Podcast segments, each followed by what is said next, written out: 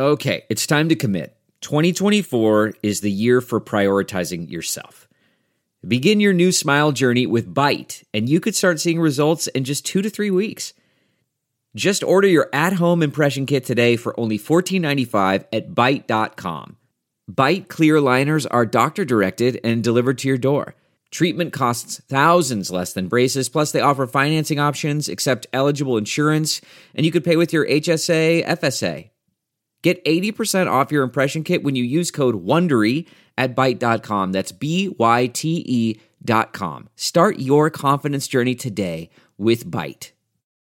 Hi there, it's Julia Louis Dreyfus. You may know me from my podcast called Wiser Than Me, where I talk to older women and get their wisdom from the front lines of life. I was amazed by how many people told me our show made them look forward to getting older, which is why I'm here to talk about season two of the show. Sally Field, Billie Jean King, Beverly Johnson, Ina Garten, Bonnie Raitt, just to name a few.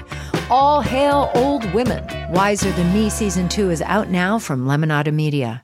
Hello,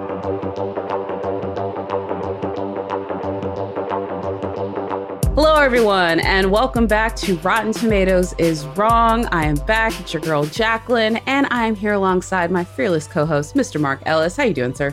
Jacqueline, I'm doing great. You know, I have a tuxedo in the closet, and it's it's way in the back. It's got mothballs. Not that anybody watching or listening would have smelled the the grandpa like scent that my tuxedo now has. But I also decided to go to the gym this morning, and I wasn't going to be the guy. Was not going to be the guy that goes tuxedo and then backwards hat. So I had to choose No. one or the other, and I went with the lazier option. James Bond has always been a fashion icon to me, and I've never been able to live up to him, unlike our guest who does on a daily basis. And so this is just me being me, admitting I will never be a double O agent. I appreciate that. I spent the better part of the last four days in suits, so I'm out. We're going with a hoodie cap and a t-shirt uh, because I, I just can't do it. I don't This know how those girls do it. Casual that you and I have ever looked together. Like one of us is usually at least looking pretty decent, but today we, we, we both look like those. Uh, remember those kids that would like? That, remember the junkyard kids that were like the bad kids that didn't eat Campbell's soup? We're the kids that do not eat Campbell's soup. This is true. I'm okay with being a junkyard kid. Uh, they did a comic, I think. Like, didn't they have like a like a cartoon? All right, we're we're we're just veering off into Is into that what the, craziness. that's what we should do the episode about? yeah, exactly. well, we're not. We're actually going to be talking about all of the James Bond film. We're going to be doing one of our ranking episodes for folks that remember, like we did with like Harry Potter and stuff like that. So this time we're going to be taking on the James Bond canon, and this is, of course, to celebrate the fact that finally, and I do mean finally, after almost 18 months of delay, No Time to Die, Daniel Craig's final installment as James Bond is hitting theaters. So we figured we'd go ahead and take a look at everything that came before. And look, there's a lot to break down here. So we're going to give you an overview of like the top films as well as the lowest ones. And to guide us along this, as our certified guest this week, we have Mr. Mike Kalinowski. He's the host of the DC Movie News. He's an actor, a five time movie trivia schmodown champion. Wow, that's a mouthful. and a he's a massive Bond aficionado and maybe has some, you know, scribblings of his about Bond coming out soon. Uh, Mike, sir, welcome to the podcast again. And you've seen our ranking of the Bond, James Bond films. What are your thoughts, sir? Is Rotten Tomatoes wrong about ranking James Bond? Uh, well, first of all, thank you so much for having me, guys. And let me just say this. So I, I went over the Rotten Tomatoes ranking, and I'm going to say this about you guys at Rotten Tomatoes. Uh, it's a term I picked up recently from my girlfriend had said this, but you guys are choosing violence today with this ranking of of these Bond films in the order that they're there. This is some violence being chosen here. I have Yeah. to say, I am aghast, mortified, uh, befuddled. I, I can't even think of any more highbrow words to use against this thing with what this ranking is here. So you are absolutely 100% wrong. And I don't mean just you particularly, whoever came up with this. I know it's a consensus, but my lord, what is going on here with this list? I'm gonna give you another one because I do love that we chose violence with this list. That is Yes, a great way to put it. But I will also say uh, the cheek, the nerve, the audacity, the goal, and the gumption. That's a good Oh. one. The gall. the gall and the gumption. That comes Wow. from Tasty from RuPaul's Drag Race UK because my RuPaul's Drag Race references are international, kids. but before we go into that, let's stick with the only international today. Let's just stick with the UK. And I love that that was that synergy. UK Drag Race, James Yeah. Bond, I'm feeling it. But bringing it back to the matter at hand, uh, Mark, why don't you break down for us what the top 10 of the ranking is? For folks that want to visit the whole ranking, you can go to RottenTomatoes.com where we rank all 26 James Bond films so far, soon to be 27.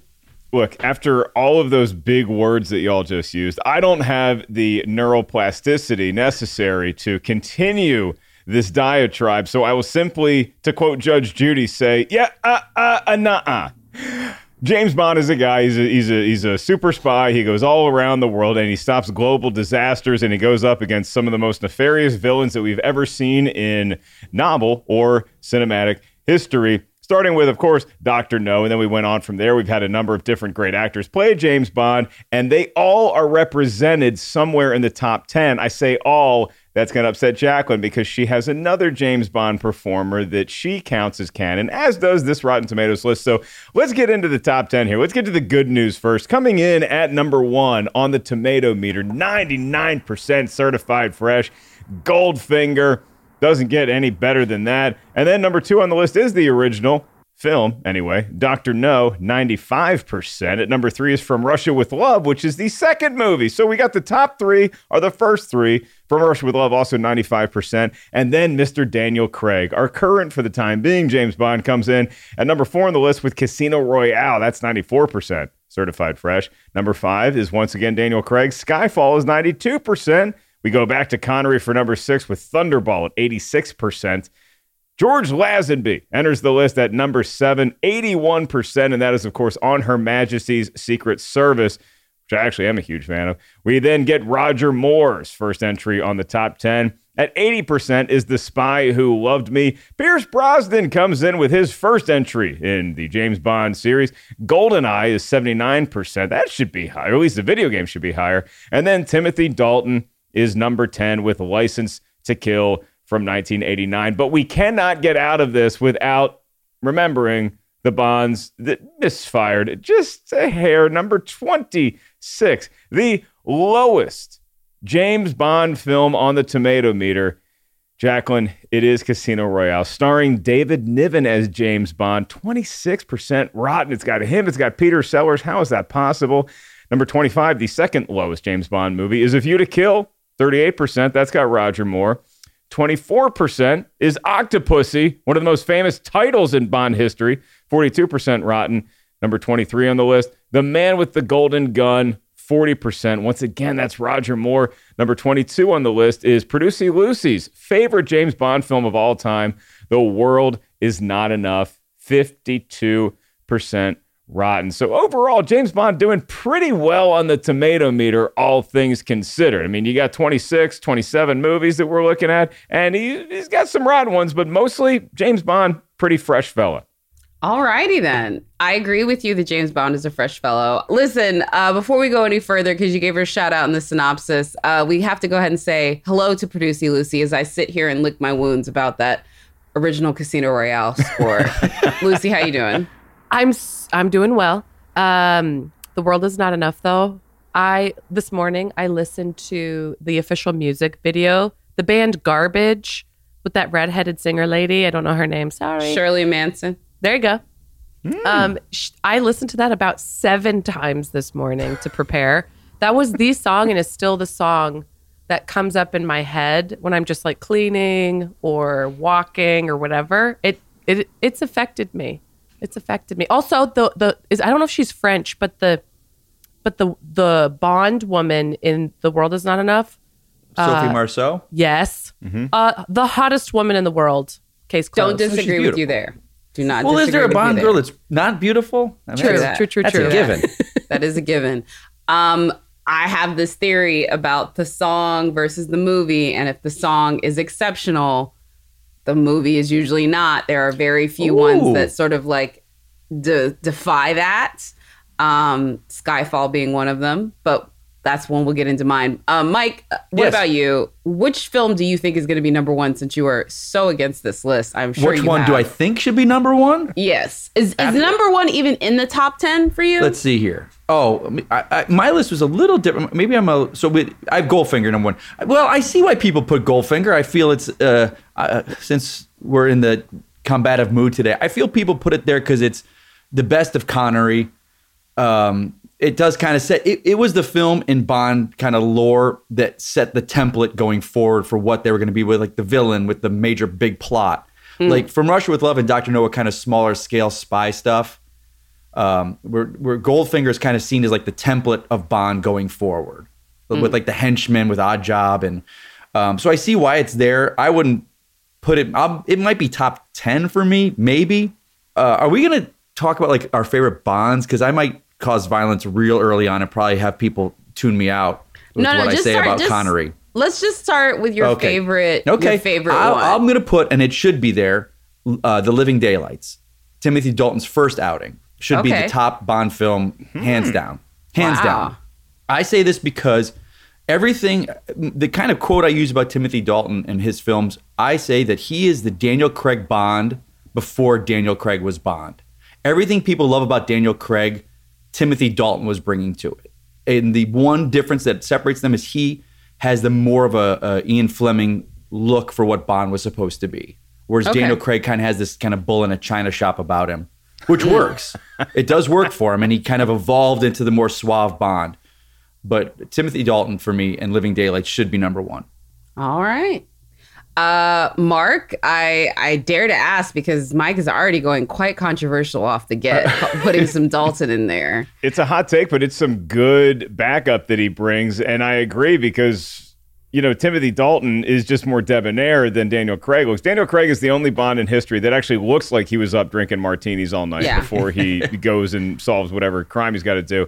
I am going to go with Goldfinger. I am going to go with the one that set the template, as Mike said, for all of the James Bonds to follow. But more than that, it's also just such a great story. I love that we're going to, you know, we, we have Fort Knox here. We have a guy named Auric Goldfinger. Auric is the guy's name. That's who we're going after. And he's just got this crazy scheme. We start out, I believe, uh, we- we're on vacation in Miami Beach at one point we get to we get to meet Oddjob. We get we get to do all of these things that uh, the first two movies set up who James Bond was with Doctor No From Russia with Love. Also a big From Russia with Love fan.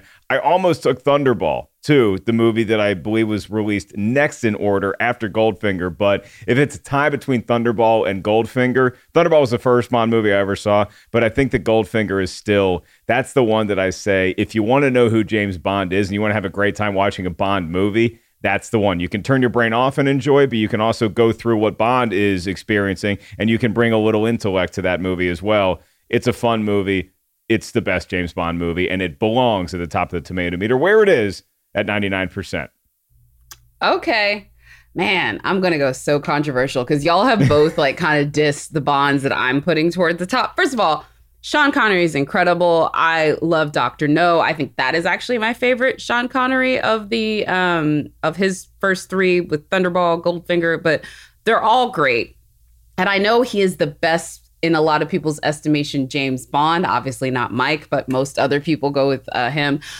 Also, License to Kill is a movie that I've watched I don't know, hundreds of times. And I also really enjoyed the fact that the Bond girl in that one actually looked like she had a brain.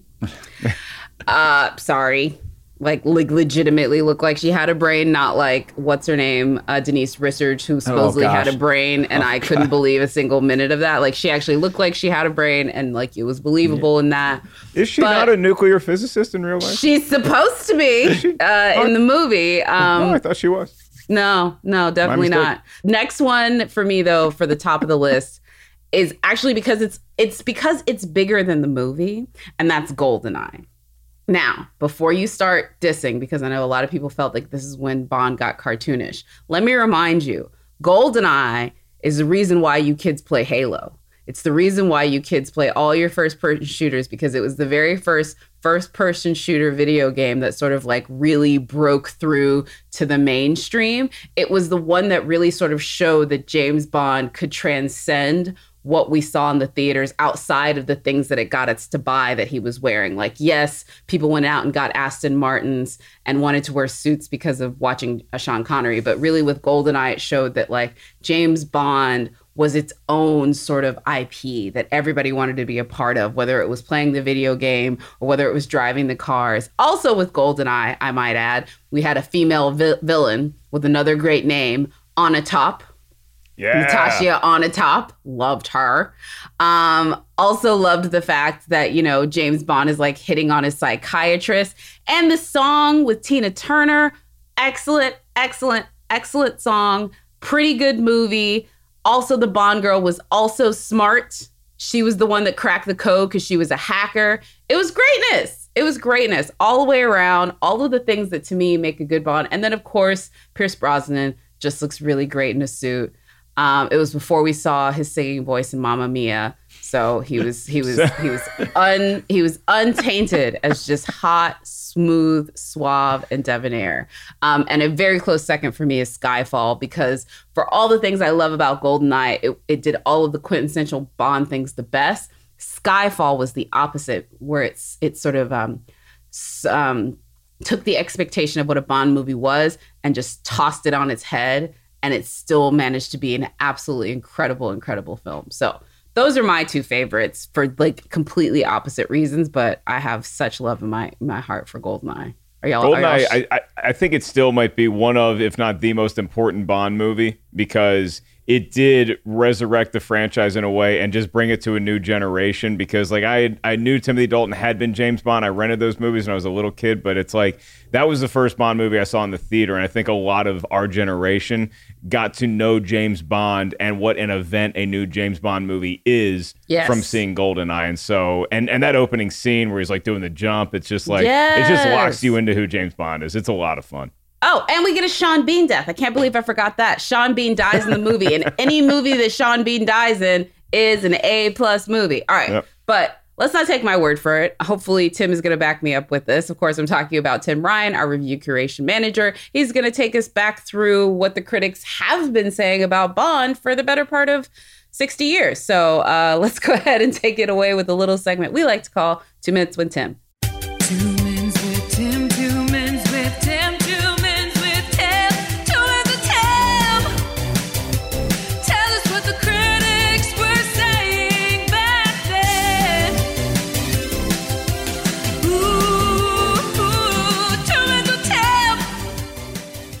Even if James Bond is arguably the definitive movie character, any franchise that dates back nearly 60 years is bound to have its ups and downs. So let's break down some of the peaks and valleys of the 007 franchise. The best reviewed film is Goldfinger, which is certified fresh at 99%.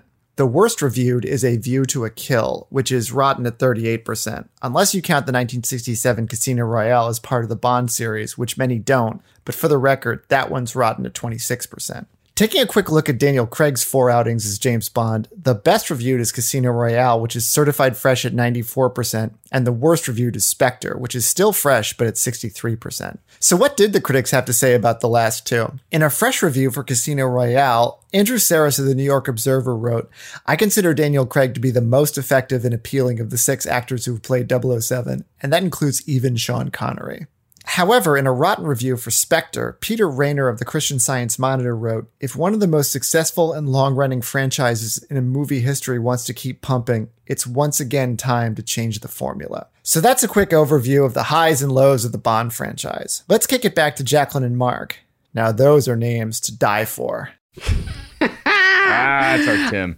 I love it. Um, I'm glad that he. I was literally like getting. Sh- I was like, when he said "A View to Kill," I was literally about to come out of my seat, and he's like, "But many don't. But many do, Tim. many do consider Casino Royale part of the canon." I will. I will die upon this hill, but we will get to that when we talk about the films individually and sort of break down where our rankings lie. So let's go ahead and uh, move on over to our movie talk section. Brian.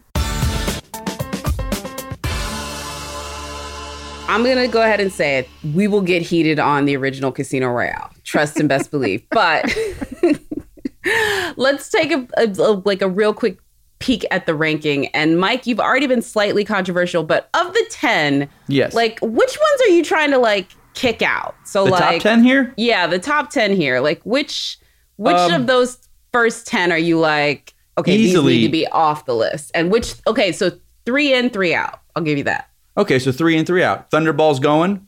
Ooh. Um, I got to take out License to Kill. but, but I do love that film. But License to Kill's got to go, and Thunderball and you know, you know, I'm gonna Thunderball's got to go. Doctor No's got to go. Wow. Oh God, you're gonna. This is why we this is why we love having a huge Bond fan on the show. Yeah, show. yeah. We just love to torture him. You know what? Screw it. I'm gonna throw Goldfinger out of there. Wow. Yeah. You I mean, are just- the Connery shade, boy. I, I gotta say this of the Bonds, he's my least favorite, and I know, I know he's there would be no Bond without Connery. I know that, and I know he's a product of the '60s, and I know he's a product of the '70s. But you know, you diamonds are forever. He's showing up in a blue seersucker suit and sideburns, and every like it, it, uh, his films like what I love about Bond is it's generational and and it's time pockets of our they're time capsules of our of our world over the past 60 years. Some of his films, you know, the the the way that the the treatment of certain characters does not age well at all. True. Um, True. but you got to look at it at the time it was made, and I get that. But like his fighting doesn't work for me at all. Like when when Lazenby finally came in, and you see, he's like, oh, there's a Bond that knows how. There's an athlete who knows how to fight. I know He could fight. I Yeah. know Connery was a was a, like either a boxer or a swimmer. Like he's an athlete, but it just didn't translate on screen. His, his fighting looked like, hey, you guys hold each other and kind of wrestle back and forth. Like when, when Lazenby came in and kicked some ass on that beach scene. Uh, Yeah. So yeah, the Connery one's got to go for me. I'll take those three out of there. The comfort of your favorite seat is now your comfy car selling command center, thanks to Carvana. It doesn't get any better than this. Your favorite seat's the best spot in the house. Make it even better by entering your license plate or VIN and getting a real offer in minutes. There really is no place like home. And speaking of home, Carvana will pick up your car from yours after you finalize your offer. Visit Carvana.com or download the app and sell your car from your comfy place. Delve into the shadows of the mind with Sleeping Dogs, a gripping murder mystery starring Academy Award winner Russell Crowe. Now available on digital. Crowe portrays an ex homicide detective unraveling a brutal murder he can't recall. Uncovering secrets from his past, he learns a chilling truth. It's best to let sleeping dogs lie. Visit sleepingdogsmovie.com slash Wondery to watch Sleeping Dogs, now on digital. That's sleepingdogsmovie.com slash Wondery. yeah. Apparently, Lazenby was the one that threw like the worst, like the best punches. That's what He they was said. great. Like He threw could actually fight, punches. yeah. And like Yeah. Mike said, that beach scene, it's like there, there's no hiding it. There's no shaky cam that, that's like going to let you get away with stuff. Like those are actual stunts that, that, that George Lazenby's performing. And Yeah. the, the guy, like, he's got a martial arts or a boxing background. You can tell. Yeah. Um, there's a great documentary um, that talks about, first of all, the search to make him the James Bond, or sort of like not the search, I should say, the efforts to make him the James Bond, because he was basically kind of like discovered. He was he was a model, and somebody was like, "Yeah, no, that looks like a James Bond," and then they just worked really hard to like bring up his acting and everything else, and basically they said that all of his physical stuff he was able to sort of achieve. But the biggest knock of Her Majesty's Secret Service is that he just didn't feel as a confident James Bond, like it was in himself. And then, unfortunately, because the film was not was the first one after Connery, and a lot of people just were like, "Where's Sean Connery?" And I'm mad that there's no Sean Connery. It really affected him negatively. So check out that documentary. Um, breaking down uh, what happened to him and just yeah his life sort of after that it kind of ruined his life a little bit being james bond which is really really sort of sad mark what about you if you could kick three of these out of bed to bring in three others what do you got Well, I, I don't think I'm I'm gonna try to wedge in any of the other Daniel Craig films um, because I do feel like we peaked with Casino Royale and Skyfall, and then we had some some lows with Quantum of Solace and Spectre. I might take out I might do Mike a favor here, and I might take out License to Kill and replace that with his Timothy Dalton movie, The Living Daylights. I can live with Thunderball not being in the top 10. I am a big, I think Never Say Never Again is just so cool to have an older James Bond, to have Sean Connery back. I think mm. that Never Say Never Again belongs. I- I think it's better than some of the other Connery movies. So, like, I like You Only Live Twice, but I think that Never Say Never Again is just more interesting of a movie to me. And then I want to put another Roger. Maybe I'll take Moonraker out. Wait, mm. Moonraker's not in there, is it? No, Moonraker's not in the top 10. Moonraker's not in there. I'm not going to put Moonraker in there. But That'd be I awesome might- if it was. I, Y'all. yeah, I, I, I think I'll put Live and Let Die in there. Then Okay. Ooh. over Moonraker. Mm. That's it, and and that that's me leaning a little bit to the song, but my I was family gonna won't. say, like, how Yeah. much is this the Yeah. song? Well, my family's not happy with me because I prefer the Guns N' Roses version to the Paul McCartney version, but I still think that the uh, the, the movie is it, it's a cool movie. I, I think it's classic Roger Moore era James Bond. Okay. Um, for me, I will quibble with the order of some of these, but there's too much Connery, and y'all are gonna be mad for me for saying there's too much Roger Moore on this list because I hate Roger Moore's James Bond. All of his movies bother Wow. me. Sorry, I've just What? never been about him as James Bond. He just always struck me as like I don't know, I don't like you. So bye bye Roger blonde for you? Moore. I think it's too. It's not even the blonde? blonde. It's just I just didn't believe him as James Bond. I never did. I always felt like this is just an actor playing James Bond. Whereas in with Lazenby and with Connery, I suspended, and with Timothy Dalton, It's funny you say that with, with Moore and, and who he was and all his interviews. I don't think he'd disagree with you. yeah, I think he like he like he even says like I show up and I was like, do I do my left eyebrow up or my right eyebrow up for Yeah. this scene? Like he's a very like knew what it was going in. He had to make it as different from Connery and and and Yeah, yeah. So I, I don't think he would disagree with you. Yeah. So I'm not saying I hate those films. I just am like. There's no top 10 list that needs a Roger Moore film on there. We can definitely get out. Uh, I would just pick one of the top three Connery films. I think they're all pretty interchangeable, but as much as I like like parts of Doctor No, there's some parts of it I really don't like, so I would pick that one out. And yeah, The Spy Who Loved Me, gone. That I think everything else I'm okay with. And yes, I'm going to put Casino Royale in there Oh, just to piss people I, I'm off. done. It's gonna be number 10, but I'm gonna put it in there. Um, and the other one that I would put in there that's not on this list. I will say because you're you're shading Roger Moore hard in the top ten. I want to kick a view. I I, I want to kick. Maybe I'll kick Octopussy out of the bottom five. Is it a great movie? No, but I want to kick it out of the bottom five. I don't think it, it deserves that kind of hate. I mean, at least he he had a black Bond girl in Live and Let Die, if I recall mm-hmm. correctly. And and yeah, and, and Roger Moore, by his own admission, said, "Look, I'm too old to be like hooking up with these young girls." Like he was the one who's like, "Look, Yeah. this is a little creepy now." And so Roger Moore, if nothing else, classy as James Bond, but also classy as Roger Moore. Yeah. And actually, I'll take that back. So I'm going to kick out Dr. No and I'm going to kick out Roger Moore, but I'm going to bring back in Diamonds Are Forever and pull a Mark and do it mostly just for the Shirley Bassey song, which is fucking dope. That's Sorry. now pulling The a mark? diamonds are Okay, forever. You're putting in there. Yeah. Yeah. I'm going to put Diamonds Are Forever in there. Mostly just for the song. I said mostly Oh, just for the gosh. song. If Mark can put in Live and Let Die for the song, Yeah, but my my pick didn't drive Mike crazy. Mark, Mark. Oh, I didn't get to you. Mark, Live and Let Die's got a slide whistle. yeah, For God's does. sakes, he does his car loop and he's like, woo! Mm-hmm. A slide whistle, sir. You're not thinking that. I sure am, boy.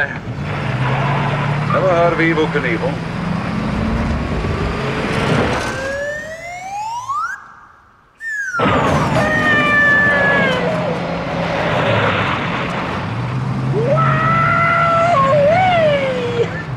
In You know a what? James Bond I've, movie. I've been Get watching here. Murderers Only Left in the Building, and they have that piano or or or organ thing in there, and there's like a whole storyline about like what are the bad instruments to include. So if that piano organ thing can be like the thing from like Amelie, it's not an organ, it's like the tiny organ. Oh gosh. It's come on, certified. like I need the ketchup crew to remind me what the name of this is. But anyway, he's like playing that. I'm like, look, interesting instruments. I appreciate it. I appreciate that they're going for it. Um, Live and So- Let Die also has arguably the riskiest Bond stunt that I've ever seen, at least in the Roger Moore. Okay, era. I- yeah, They that it does. Actually, had a stunt man hopping crocodiles, folks. Hopping crocodile, live actual crocodiles. Mark, it's Mm. when you bring that up because I was watching those and and my girlfriend's next to me and, and she's not a Bond fan. She just kind of and she's watching this. She's like, wait a minute, is he running across crocodiles? Is that hi- like there's there's no wires? I was like, and I showed her kind of the behind the scenes where the guy did it like five times and he fell a couple of them.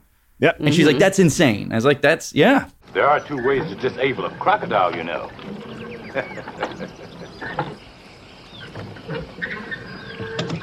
I, um, I don't suppose you care to share that information with me? Well, one way is to take a pencil and jam it in the depression hole behind his eye. And the other? Oh, the other's twice as simple. You just put your hand in his mouth and pull his teeth out. it was awesome.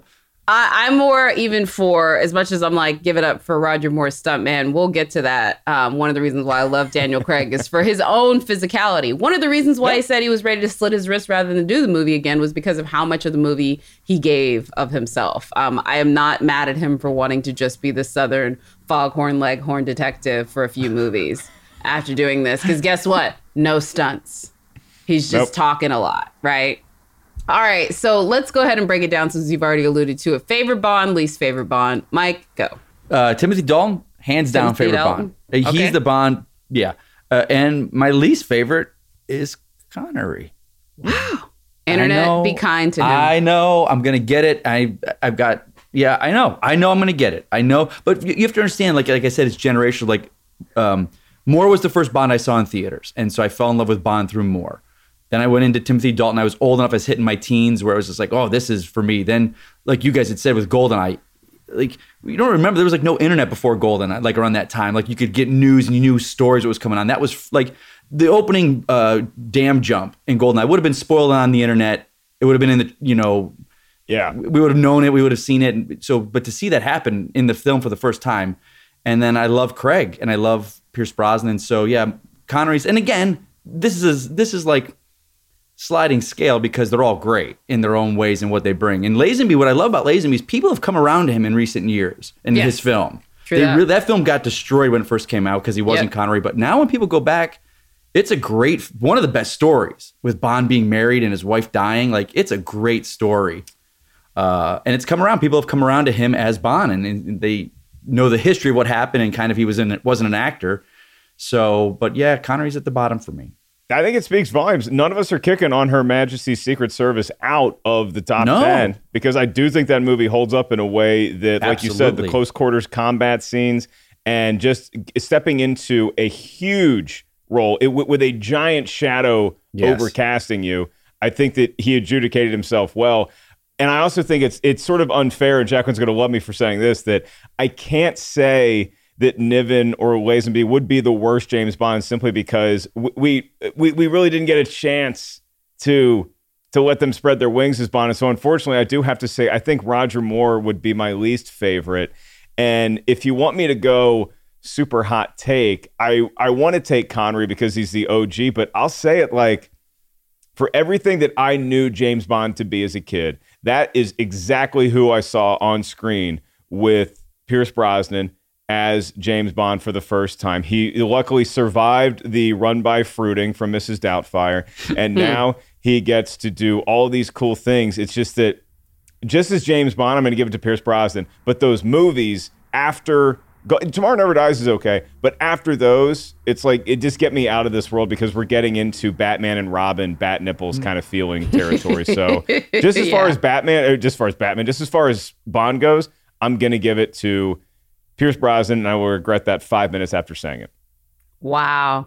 Okay. Um, I will go ahead and say my favorite James Bond is I'm just gonna be very basic, is Sean Connery. Thank you. Um, Somebody it- had to do it. Yeah, I, I will say that. My favorite James Bond is Sean Connery, just because when I think about what James Bond is, he's the first one that comes to mind. It doesn't mean that I don't love uh, Pierce, but when I look at like, okay, you look at all of their films, the lowest of what Connery gave us Like I'm doing this as an average. The lowest of what Connery gave us is still better than than the lowest of what uh, Roger. Honestly, what anything that Roger Okay. Moore gave us. Fair so enough. and the lowest Connery is still better than most of what Pierce Brosnan gave us. So I really am like judging that as an average because they all have low films. They all have one of the films that doesn't work. But let me go ahead and say, bringing it back to the 1967 Casino Royale, which I love, all of the major characters in that were called James Bond. David Nivens, Peter Sellers, Ursula Andress, uh, Woody Allen was even James Bond. Uh, and because of that, my dark horse second choice is David Niven as James Bond because he was so fun. I loved him. And he was and he was old, but he was funny and he was like hooking up with these Scottish chicks and I just loved it. I loved the comedy of it. Like I loved I loved I loved it. So, yes, I It's love David. Niven as James Bond. how much you- you do love uh, Connery and, and also Niven and uh, Casino Royale, but I don't see you mentioning Connery's uh, swan song of "Never Say Never Again." True. Do you consider that canon? Because let's let's talk about that bad boy. Yeah, there's some debate there. I mean, you want to Mike- talk about? He could have got out on Diamonds Are Forever, and like, Yes. all right, I'm gonna have my, you know, I'm a little pudgy. I got my sideburns, but I'm gonna go and full on embarrass myself over ten years later with that thing. Never My Say Never Again is not great. I will say that. Is that But- Michael Jordan playing for the Wizards? It's more Brett Favre playing for the Jets. Okay. It's more Okay. Brett Favre playing for the Jets. Like Michael Jordan with the Wizards was just for ticket sales. Brett Favre at least took the Jets to the playoffs. You know what I'm both saying? could still play. They, they Yeah. almost made the playoffs. The Jets did not make the playoffs. oh, they The did not. Vikings When did. did he get? He went to the playoffs with the Vikings did With the the next Vikings. Sorry, it was Brett with the Vikings. Sorry, like that. At least they made it to the playoffs. Yeah. okay. So I would say it was still there. There were still like shots of greatness. They all have bad ones, but Never Say Never Again is still better than Live and Let Die. It's still better than Quantum Solace. It's still better than the last two of what's his name's movies. Brosnan? Um, Brosnan. The World is Not Enough. You just what's his named him? wow. Yeah. Yeah, I did. Yeah. I, well, I- what's his name? Did because it's the Wednesday after the Emmys, and I've been Oh, up no, every day no, I- this week. I was going to say the world is the world is not enough. Deserves to have him be what's his named, as does Die Another Day. I, I'm just Girl. not. Die They just kind of Another jumped the shark Day had Halle Berry though, didn't it? yes. It had it had Jinxie, but it also had I think the disappearing car in that one, and it just That's I don't know. It felt like we were. It, it, if we weren't jumping the shark, the Fonz was warming his motorcycle up But with Die Another Day. yeah, I mean, I, I don't disagree with that film. It's probably one of my least favorites. But also, when I look at the Bond films, it, th- like the story of Bond being given up by MI6 and he spent you know, 18 months in North Korea, like there's good story to like there's good stuff there that just wh- who knows what happened towards the end of the film, but like the, the story that took Bond to a place he hadn't been yet, like had Yeah. been given up um, and on his own, and and so and also live and live and let uh, or world is not enough. I think that gets unfairly maligned. Like there's a lot like the stuff with M and and Elektra King with all Her that. name was the Christmas. Christmas her name Jones. was And Christmas Christmas. only comes once a year. He thought Oh my god! that was all for that joke, probably. I can't. No, all I, I don't joke. get me wrong. It's not. I don't put it in the top t- 15, 20 of my films, but. I'll, I'll, I'll, at the end, I'll say something about all the Bond films that kind of wraps it, how my consensus on all of them are. okay, favorite Bond girl then, since I'm dissing on Christmas so much. Oh, Mark, you got one? yeah, go Mark I first. got I- I, I got one that is that that might feel like a a spicy take, but there's also a reason why I bring this person up, and it's because Diana Rigg as Tracy Bond in the George Lazenby movie on Her Majesty's Secret Service. Again, there's just an emotional weight that you get with her that you don't get with a lot of the Bond girls. Not all of them, but but, but some of the Bond girls. And she also happens to also be Olenna Tyrell from Game of Thrones. So you talk about a great Yeah. career, and we've seen a lot of Bond folks get into Game of Thrones, like Jonathan Pryce. But I think Diana Rigg was just so great. But it, but she's not really the classic mold of a Bond girl. So if you need someone, like I'm very tempted to take Pussy Galore because I I mean, come on, that name is pretty great. But it's also from Goldfinger, and so I think I can. I, I, I'd be happy saying either either Tracy Bond or Pussy Galore, but uh, let's give a shout out to Moonraker's ridiculous and over the top, but Holly Goodhead's a lot of fun. Okay. Uh, I, th- I don't know if Mike is still thinking, but I will go ahead and say my favorite um, Bond girl is Carrie Lowell for License to Kill because again, she had a brain. Um, and she's done other really cool things that I've liked. Uh, by the way, she was the dead mom in Sleepless in Seattle. People forget that one. She was the dead mom. Yeah, in Sleepless in Seattle. Like There's you know, a the, dead mom? Oh, you mean his wife? Yeah. Okay. Yeah, like his well, first his wife. wife. Yeah. The kid's mom. Yeah. Yeah, the kid's mom. Like, yeah. I was like, wait, Tom Hanks, is that broken up over no, his mom no, dying? the kid's mom. The kid's mom, Tom Hanks' first wife, the one that he was like, there's no secondary magic. Uh, I love you, mom, she- if you're she- listening. I love you. she probably is. Uh, I liked her. She had short hair. She wasn't boobs out to here. She was smart. She also was one of the few women that ordered James's drink. She had to order a drink for him and she had to be like shaken, not stirred. That was She super nailed it. cute. Yeah. And my next one is Ursula Andress because she was in Dr. No and Casino Royale. So that makes her a double bond girl. Yep. She's the dopest. All right. Uh, I have two, and because it's it, you know, I love and I love the term Bond girl and Bond woman. And there was a uh, Carrie Lowell had done a, uh, or Maryam d'Abo, who's in Living Daylights, did this big special on the Bond girls, and it's so funny. You know, some people think of Bond films as sexist, and and definitely you see the evolution of a Bond woman in the films. And but every woman that was a Bond woman loves it, and they love what it brings to them, and they go on like some are ambassadors all over the world because of it. And so for me, it's like every woman in these films are Bond women, even if they're small parts. Uh, so Mhm. me, my first one is it was my first Bond film I saw in a theater with my grandfather's Octopussy, and it was the first Bond girl I was exposed to. Her name was Bianca by Mm. Tina. Her name was Tina Hudson. She was in Octopussy. Bond's captured. He's being taken in the military jeep, and she drives up. She's in this white dress. She's like this Latin woman with this black thick hair. Driving up next to the van, and she like reveals her leg, and the driver looks at it, and Bond kind of like makes him look at her, and he attaches their parachutes, and they fly off. But so for me, that was my first exposure, and as a gosh, I think I was probably 10 at the time or 11. You know, as a Mm. kid, that's like, it just stuck with me. But then as now I've gone back over time and watched all the Bond films, my favorite Bond girl is in For Your Eyes Only, and it's Carole Bouquet, who played Melina Havelock. Like, Hmm. there's just something about her. Um, it- it's the classic story, you know, uh, of you know her parents are murdered and she shows up with that crossbow and she saves Bond and she does that one her first reveal she takes her head off and she her hair comes out uh, so seeing that and it's so funny knowing things later in life that you find out like there's all scenes where they're being dragged by a boat they're tied up her and Bond and dragged through the ocean and her ears couldn't handle underwater so all of those scenes underwater were filmed dry I wouldn't make it. We both will. Get back to the sub fast. I'll stall him. Oh, So wow. if you watch it now, you can't, I, and I still cannot tell. Like, so her and Roger Moore were never underwater for all those scenes, and they were filmed in like a dry tank.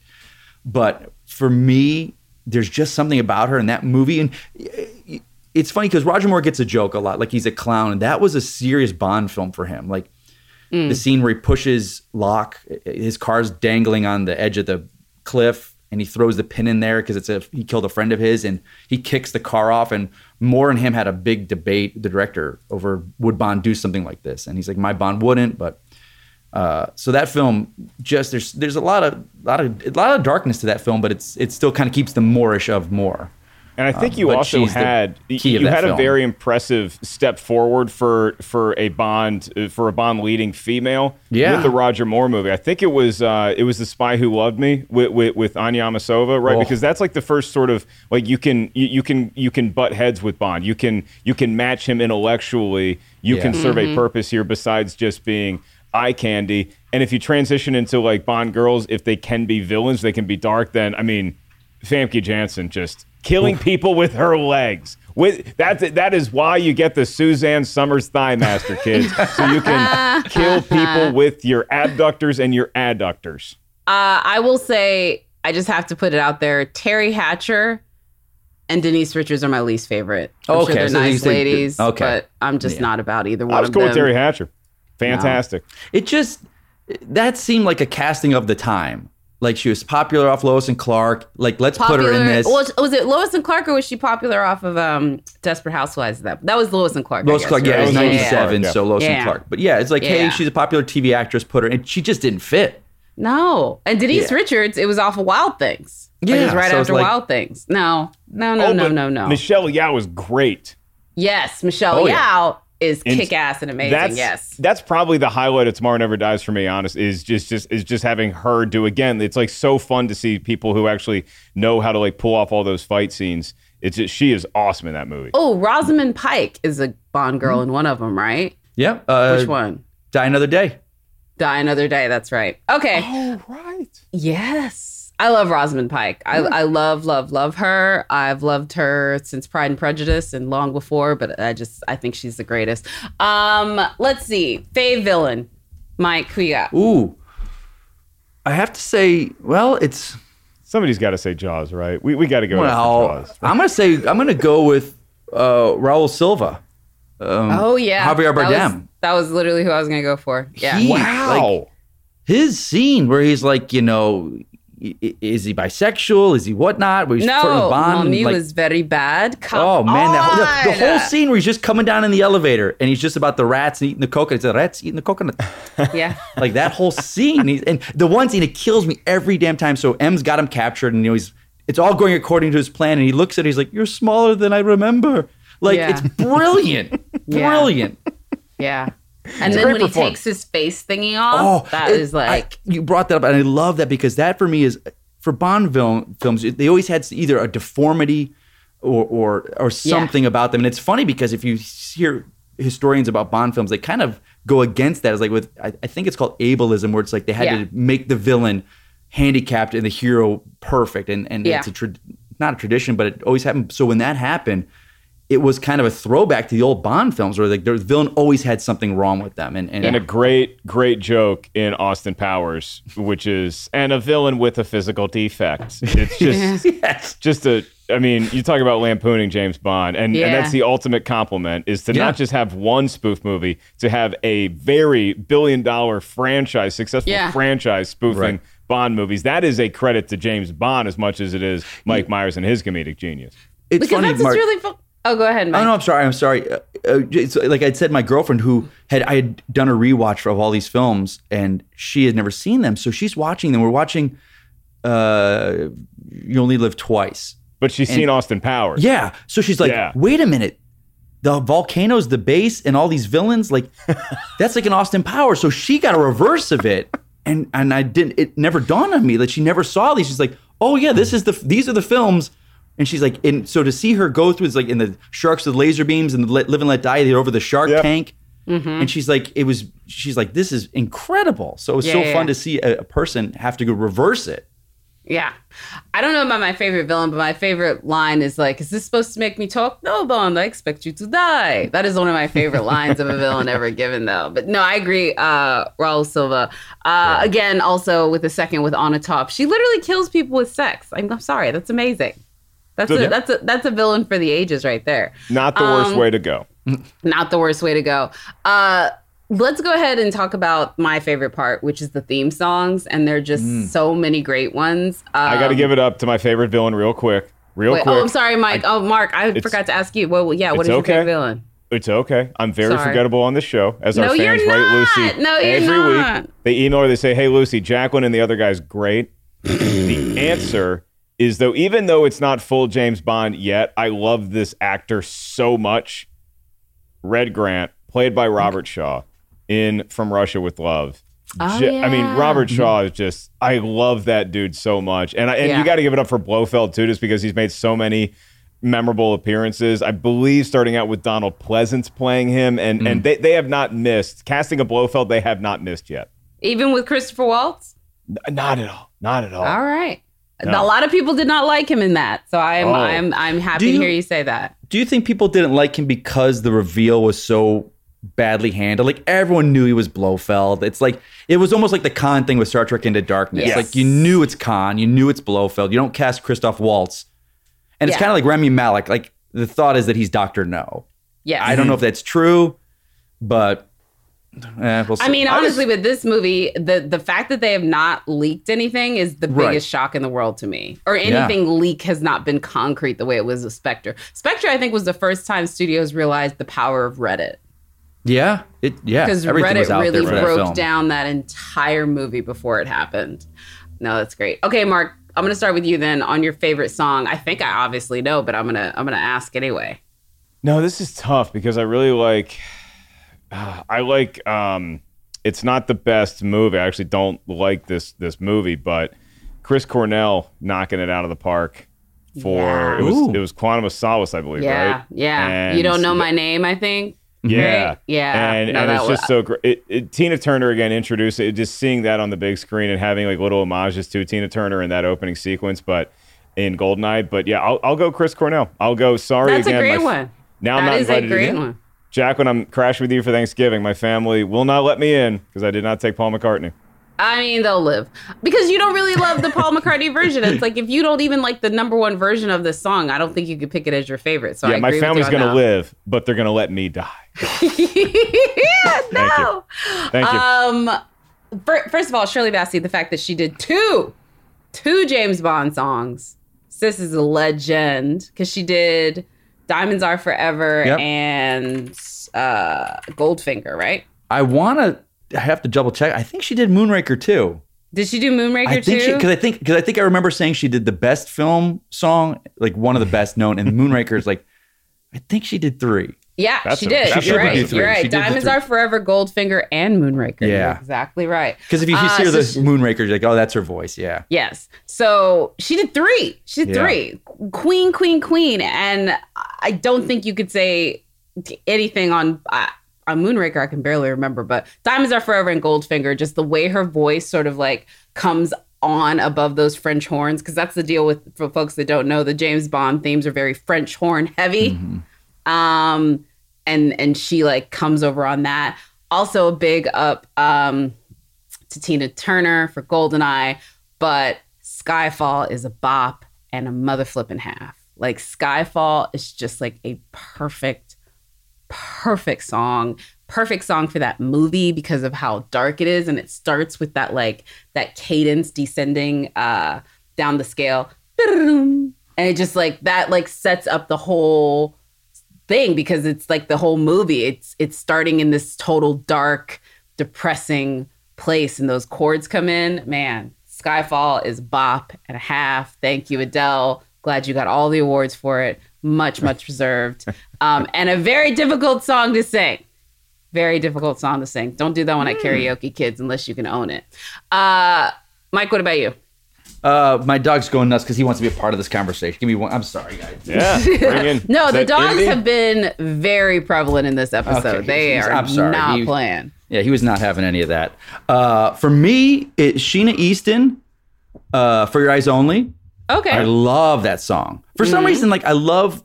There's a couple that don't have the title of the film in the song, Hmm. and it never really bothers me. But so I, I have to say, "For Your Eyes Only." I also love uh, Carly Simon, the, "The Spy Who Loved Me."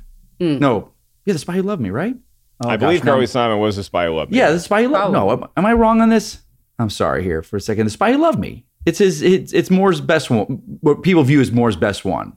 Yes, the spy And who loved me. that's a- that's a curve right there. It's uh, he, he- nobody does it better. There we go. Carly Simon. Nobody, Nobody does, does it. it Nobody better. does it That's better. it- yeah, I was trying to think because I know it's not the title of the film, which Yeah. is such a great film. But I have to say, this is a newer film for me. That a newer one that I love is Louis Armstrong. We have all the time in the world. Louis Armstrong, those that sultry pipes of his. That's a terrible impression of him, but uh, for on uh, Majesty's Secret Service. Oh, that's a pretty good Louis. Oh, that was a good one. Oh, the I can't believe I almost forgot. in the world. The What Look a of wonderful Love by Dusty Springfield and penned by Burt Bacharach is Oh. the song from Casino Royale. Another Oh. reason why that movie is great. The Look of Love. And that song was written because Burt Bacharach saw the dailies from Casino Royale and was like, Ursula Andress looks so fine, Mm. and I'm going to write this song for her. So it was one of the other movies where a lot of these songs I think are written at certain points in the theme uh, Yeah. creation. This song was literally written specifically after they saw the film and they were like, this is what the film tells me. Because a lot of times in the Bond song, they kind of tell them, like, hey, this is the plot. This is what's going to happen. Go write a song. Yeah. And Burt showing up in Austin Powers. I know. Yes. yeah, because like I that's had no right. idea who he was in, in that film.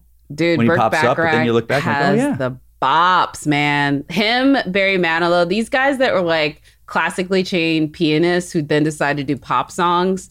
Uh, you guys have no idea. Like they just understand how to make people fall in love and or feel things. Hmm. Uh, since we are talking about faves, uh, we might as well real quick least favorite. Anybody? Song? I can't even think of like a song that I really particularly hate. No, none of them really graded on me, even though some of the covers were better Uh, years later. But no, uh. I'm I'm cool with all of the songs, and like that's what I love about Bond. That was started again with Goldfinger is that we just have these cool standalone opening credit sequences that just it, it shuts the people up in the theater. It locks you into what's going on. I'm done Yeah. with my popcorn by the time the sequence is over, and it's just you're ready for action. You're ready for spy adventure. Yeah, none of them are bad. Like None of them are bad, but I'll give Sam Smith some shade for going up there accepting his award and thinking he was the first gay man to ever win an Oscar. And I'm like, have you seen the Oscars? Have you seen the Oscars? There's a lot of the LGBTQ community heavily represented. Anyway, uh, before we get out of our movie talk section, let's real quick talk about our Bond. Um, Daniel Craig, this is his swan song. He nearly slit his wrist to make this last movie, apparently, because he didn't want to. There's been a lot of talk about who is going to come after him. What do we feel about Daniel Craig? Because I feel he had a tall order. Um, people were not about his casting when they found out he was going to take over in Casino Royale. And I think he dispelled all rumors because even in his worst films, he was never the worst part. No. Um, I uh, what I think about Craig, and again, the internet with its you know Bond is not blonde.com and all that stuff that they went to, and those people were shut up instantly. The, Instantly. In the first, the black and white opening, which was the smartest thing they could have done, is to show him, and then that that that Seb- Seban, uh, S- Sebastian Foucan, the the free runner, that they do the opening kind of scene with, like to show him doing that. And you see Craig up there on those wires, you know. So I think that just dispelled everything. But with Craig, and it's it's great to see like they the, the producers of Bond were always so smart because they always kind of know the pulse of what's going on. And for for the longest time, Bond was kind of seen as a boys' club. It was you know many people didn't want to see the films. They were never successful as the as the as the uh, Craig films have been billion dollar box office. But Craig opened it up to everyone. Like there were women lining up to see Bond opening weekends, as opposed to before. It always felt like uh, that was my dad's thing. Uh, it, it just had a, a weird, and that's just from me talking to, to people. Like, but now the the Craig films, everyone loves them, young and old too. They would get younger audiences involved too, which was Yeah. so smart. The, the, the young crowd was never seen as like the 18 to 25 group. Yeah. Um, they was, you know, 30s and 40s, older, you know. Uh, so it opened up. But the also a thing with Craig and do, how do you guys feel about this? Where it's like his are the first films where they're seen as sequential. They they're not just Yeah. standalones. Like they do follow. And Quantum, I kind of view it as Casino Royale 1.5. Yeah. Like it is. It's not a standalone film. But if you view it as Casino Royale together, it's like okay, it makes much more sense. Yeah. Whereas everything before has been very episodic. Like it's very specific films, sometimes not even mentioning what came before it. I yeah, agree. that felt like a sign of the times for me too. Is like there there has to be a little connective tissue, which I don't necessarily need. I don't have a strong feeling about it one way or another. But the announcement of a new James Bond is the most important thing that you can do making those movies. Same way that we got it with Pierce Brosnan in that first scene. It's like this is who this James Bond is. It it goes all the way back to Connery showing up and and and we get the we get the tux under the wetsuit. Mm. And now with this Daniel Craig James Bond, that open when they're when he's chasing after that dude on top of you know those buildings, it's like what the hell is going on? They do owe a nice tip of the cap to Paul Greengrass and Matt Damon for They do. for Bourne as as far as the action goes, but Daniel Craig to, seals it in. If he opened it up for, hey, I'm here to stay with that opening sequence, he locked that in place with the poker scenes later in that movie Yeah. because he's just so good staring him down and just being a Bond that cares, but also cares about the mission more than any one person. And so I just I feel like he deserves a better send off than what we got with Spectre, where he had like three lines the whole movie. So Yeah. I am very excited to see this, and, and I just can't imagine being in Mike's shoes. Waiting for No Time to Die to come out for 18 months. This is your franchise, and you just keep they just keep moving the the, the goalpost. You got to be over the moon. This movie's coming out tomorrow. Yeah. Also, I have to say this too with um with Daniel Craig. Not only did he just exceed all expectations, did things different, but these are all things that threw back to the original Ian Fleming novels, which I thought was also really great and smart. Um, also, shout out to uh, Ben Whishaw who plays Q. I think he's a great Q. My one of my favorite scenes is the two of them together um looking at that boat and he's just like, you know, youth does not necessarily, you know, equate innovation and he's just like, you know, I could do more in my shorts before I've had my morning Earl Grey than you can an entire week in the field. It's just it's great seeing their back and forth of the nerds versus the jocks of uh intelligence. Anyway, let's go ahead and transition over to the behind the scenes talk because we really do need to talk about what's next, specifically who's next, and maybe where we're going to go with our hmm. next James Bond, as this is the last with Daniel Craig. Brian, cue the music.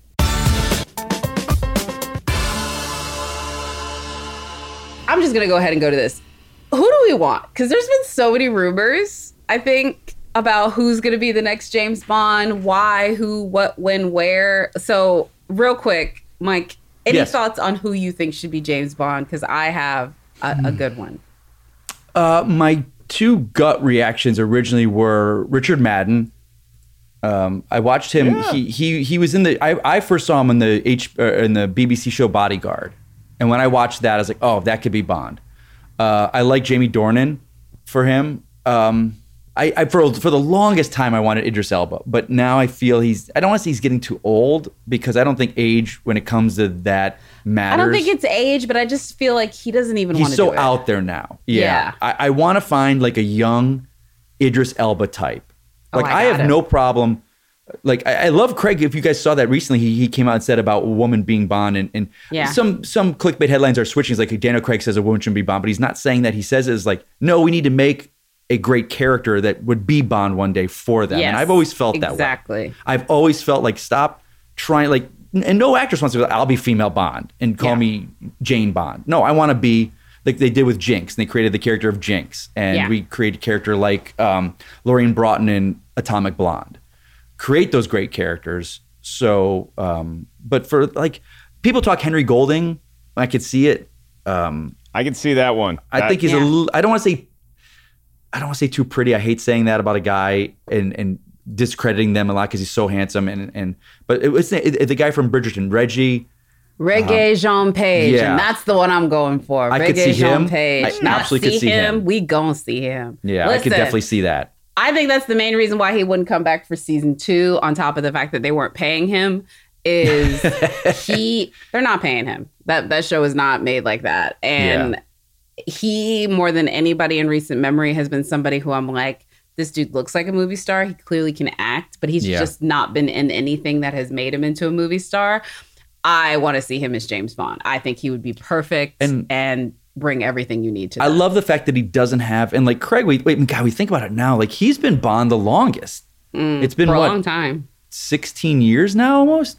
But when he first came on, he wasn't well known. He had Layer Cake, he had uh, Road to Perdition, but he wasn't well known. So we need an actor. I think the the actor, the role makes the actor. We don't need a superstar. We don't need a big name. Mm-hmm. Like so that Reggie, like- he's at that point now where a lot of people do know him, but he's not a megastar yet, and he this will make the role that kind of takes him off. got 15 years from film release years. and 16 Yeah. years from casting. Yeah, Ridiculous. that's a long, long time. And Daniel had a big career too as a T, like a detective in British TV. I know this Yeah. because my mom oh. and I used to watch him before he was famous. Same Yeah. with Benedict Cumberbatch. Yeah. On these like masterpiece theater or like BBC Theater. shows. Yeah. So he had this whole career beforehand and then he exploded. International The one I- man of mystery. The one I knew him from is The Fortunes and Misfortunes of Moll Flanders, which starred Alexandra Kingston. She was like on ER, but she was also like a pretty famous Oh, British yeah, yeah. actor, and he was in that. But like, yeah, dude was like acting pretty regularly on the like BBC stuff throughout the 90s and then became like Bond, which Yep. was interesting. And his wife is awesome because he's married to Rachel Weisz. And I like couples where it's like that's not the first thing you know about them. um, also, uh, what about you, Mark? Where do you think it's going to go? Um, George Wendt. Norm from Cheers. I th- because that's who Bond Okay, actually is. okay. It- it- he's the guy who's been drinking for the last I don't know sixty years. That's who you should cast as James Bond. If we can't get Norm from Cheers, then I would say this is going to upset Mike a little bit because he might want this guy to play another role. Henry Cavill, I think, would just be so cool. He was great in The Man from Uncle. He was great in Mission Impossible. Is he too shredded to be James Bond? Is he too super to be James Bond? Mike, do you want him to be Superman again more than James Bond? Yeah, I think the ship has sailed for Cavill as Bond. Like, because he did, he, he tested for it, but with with with Craig around the Craig time, they looked at him, but he was way too young. Um, I think he's Superman. He's The Witcher. You know, the Netflix show. He's known Yeah. for that with geek communities. Like, he's it. And I thought he's got another spy thing that's involved, like another, um, not spy mean, thing, was- but another like franchise he's now being talked about. I think I think Cal will be great. Um, I Yeah. mean, gosh, look at Mission Impossible, how good he was in that film. Yes. He was great when he when, when he primes the guns for a fight. Of course. but I Henry think Golding, this- I, I- I I think, think is a great too much choice. now.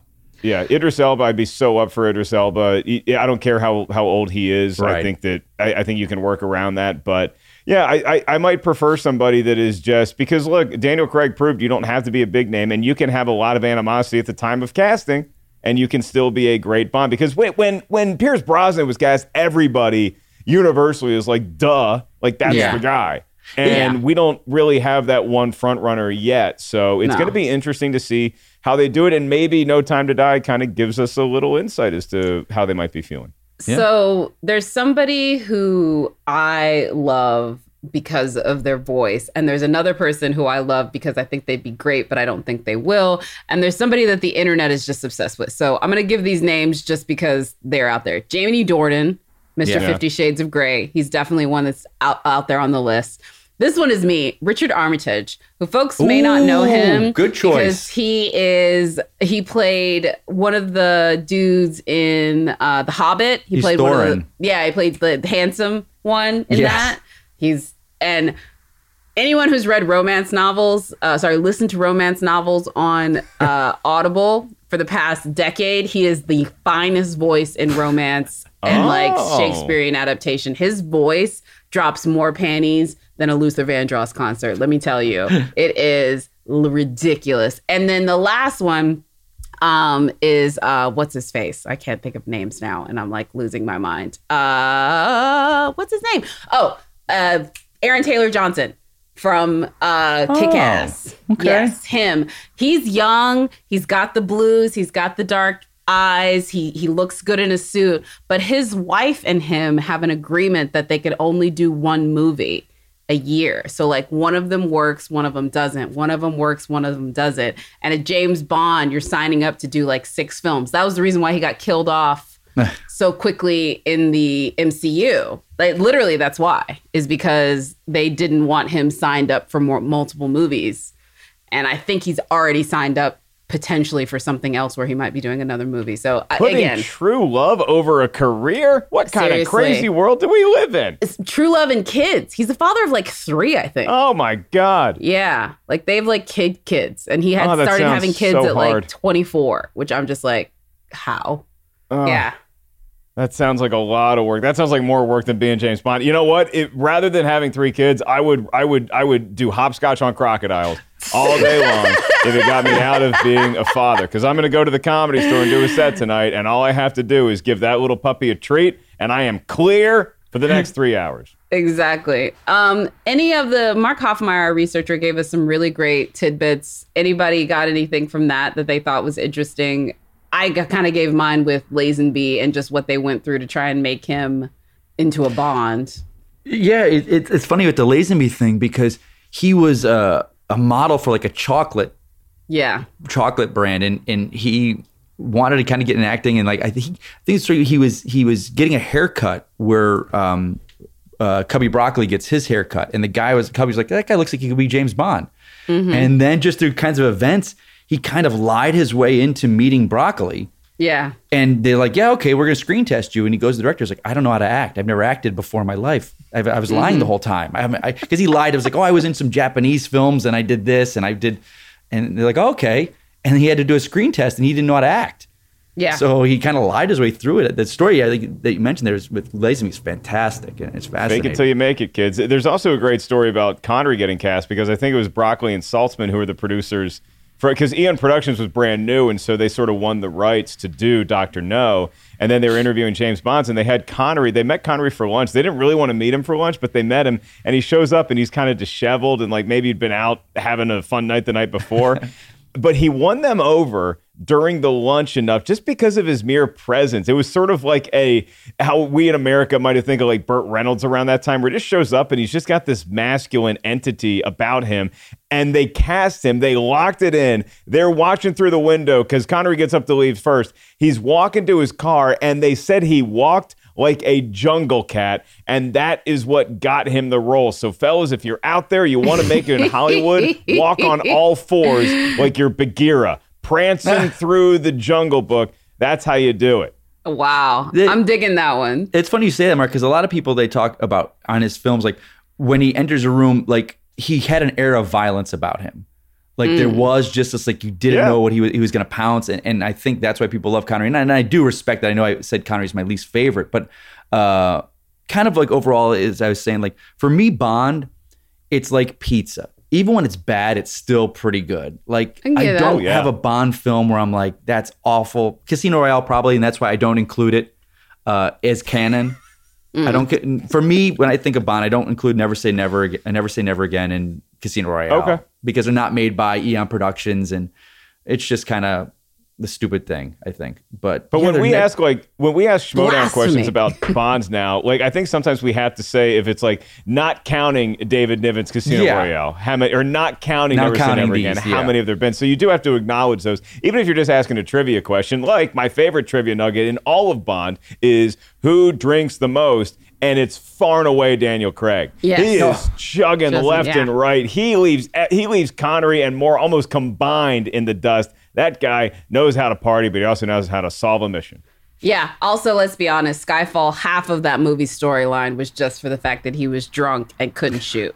So that is character development, ladies and gentlemen. Um, we're gonna go ahead and get out of our movie talk because we still have to rip open our mailbag. So let's go ahead and take a peek at what you guys have sent this week.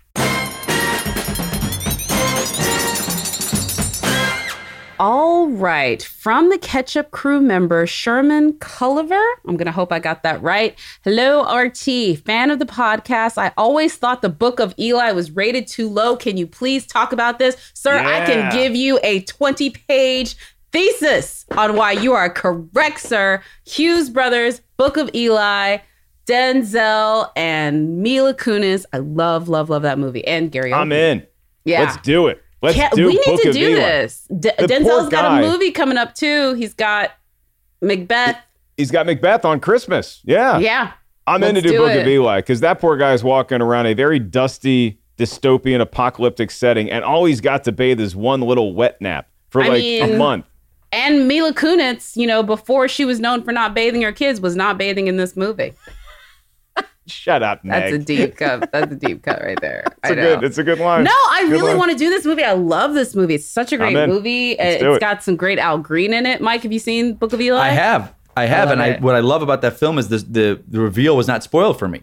Yes. Yeah. Not at all. I love that. I love was I think it was Jennifer Beals popping up in there. Yeah. Um, yeah. Oh, yeah, she plays everything the about that film. I love films that I go into that I don't know much about. I'm like, okay, it's Denzel. Let's go see it, and I love them. I love that things don't get spoiled, and you don't, uh, you know, you go in. I don't say low expectations, but you have no expectations. You have no idea what you're going to get, and it turns out being phenomenal. Yeah, And you I love Gary seeing Denzel Oldman. kick ass. He's great yeah. in those. oh, like, and Gary Oldman playing stuff. a villain. Let's be honest. Gary Oldman Yeah. hamming it up a little bit. I Oh, and it. how about that family? The old the old couple they go visit. Yes. And they turn to the oh cannibals? my god. Yes. Man. Oh my gosh. Very I like a good dystopian tale to begin Yeah. with, but also any movie where Gary Oldman is slightly sinister or just downright sinister. Again, it's like Sean Bean dying. You're not going to probably be going wrong.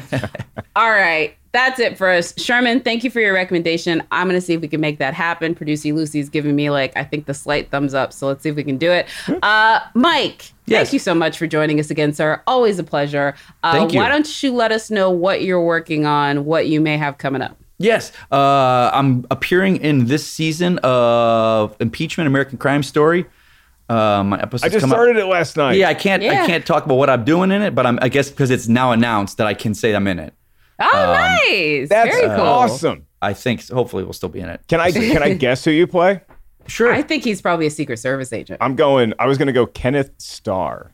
and No. Ken Starr. He is too fine for Kenneth Starr. Uh, they, they can, did you see Clive Owen as Bill Clinton? They, they can put makeup on people, Jack. I never. I did not. I didn't. I can't say who I worked with either.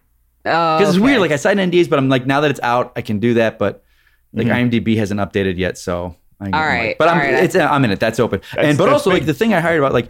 I I still can't talk too much about it, but I am. I was hired during pa- the uh, pandemic uh, by a publisher to write a James Bond book.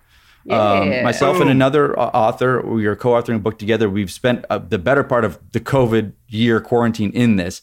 Um, we kept waiting for No Time to Die to release to kind of cover the book and make sure we're in it. So we're getting close. I, I can't wait to talk more about it. And the, for me, the goal of the book, there's I, I've probably read every Bond book out there, and I love all of them. And there's so many like in depth, day by day, the making of every film. But for me, what we wanted to separate our book was it's a love letter to Bond and why we love Bond, but also it's for people that kind of feel Bond might have been gate kept by some people, and not in a bad way, but just like it was so many years of history. I don't know what to get, where to catch up, or, or they might have just kind of come into Bond. So it's me kind of sharing my love, and hopefully it was infectious enough that people will want to rediscover Bond.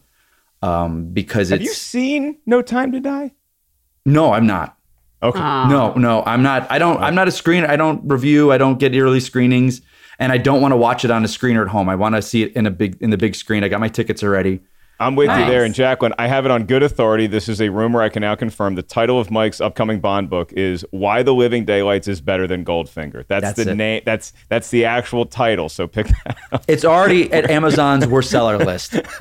Wow. No, that's awesome. I, I remember you telling me about it like, Yeah, like first like- and, and very in broad strokes. And so I feel like every show I've been on, I'm like, yeah, I got something I'm working on, but we're getting to the point where I can. And I'm like, the publisher was smart because we were like, when can we start talking about this? And she's like, we'll wait till about three or four months before the book comes out. You don't want to burn Mm-hmm. people out. And if that was the true, we've been talking about it for almost a year and a half now. So they were smart. So Awesome. I can't wait to share more. I can't wait. It's such a, it's such Bond. I love Bond. I love Bond so much and love to share it with people. Awesome. All right. Well, I will be ch- on the lookout for both impeachment and Bond. If you could really quickly give us a recommendation, though, sir, of something that folks should be watching, because we know that you are in the know. Right now, Uh huh. Oh gosh. And you're well, allowed you to know what? say Hell. I'm gonna throw it out there because it was kind of trashy, but I got hooked the minute I sat down. Uh, Sex Life Oh, I heard about this. on Netflix. Like my girlfriend was watching two episodes. She, I walk in the door. She goes, "Wait, I gotta explain what I'm watching." And I was like, "What is this?" So I sat down and I got hooked. I think it's Sarah. Shahi, I believe is how you say her last name. I have no idea, but I heard Um, it's. I heard it's addictive. I heard it's good. It was it's like addictive. top trending. It's- yeah. It's uh, uh yeah, it's uh it was fun to watch. It was very fun to watch. I can't imagine being the actors doing it, but hey, Giddy up. Uh, but it was something. But it was it made me watch all the episodes. I sat down and watched all the episodes. on Netflix. Yeah, huh? Sex well, Life. my sex life is kind of like Pennywise, where it shows up like once every 26 years. But Oh my God. I'll check it out. I thought you'd will be in the check out. drain telling girls like, "Hey, come on, can I have I'm going to say this to our podcast listeners. Do not let Mark fool you. He is a road touring comedian, and that is all I will say. If you see a red balloon, you know, Hey, Georgie, Georgie, hey Georgie. Georgie. All right. All right. We're going to get out of here. Um, again, folks, if you want to be like Sherman and give us a recommendation, please email us at Rotten Tomatoes is wrong. Again, that is RT is wrong at Rotten Tomatoes. Also, like, subscribe, follow, rate, and review wherever you are listening to this podcast. And Mark, next week, what do we have, sir? Ah, it's the Scream franchise. So get your Jiffy Pop ready. Get ready to see a lot of slashing, a lot of killing, some chuckles, some meta in there, but it is the entire Scream franchise where I might have a spicy take on Scream 3. So tune in next week. Yeah. And I have a spicy take on Scream too. still mad about some aspects of that movie, and it's probably not what you think. All right. Dab. That's a tease for next week. We'll see you guys here on Rotten Tomatoes is Wrong. Also, again, a big thanks to Mr. Brian Perez, Producing Lucy, Mr. Mark Ellis, Mark Hoffmeyer, and of course, our view curation manager, Mr. Tim Ryan. I'm Jacqueline Coley, and we'll see you guys next time.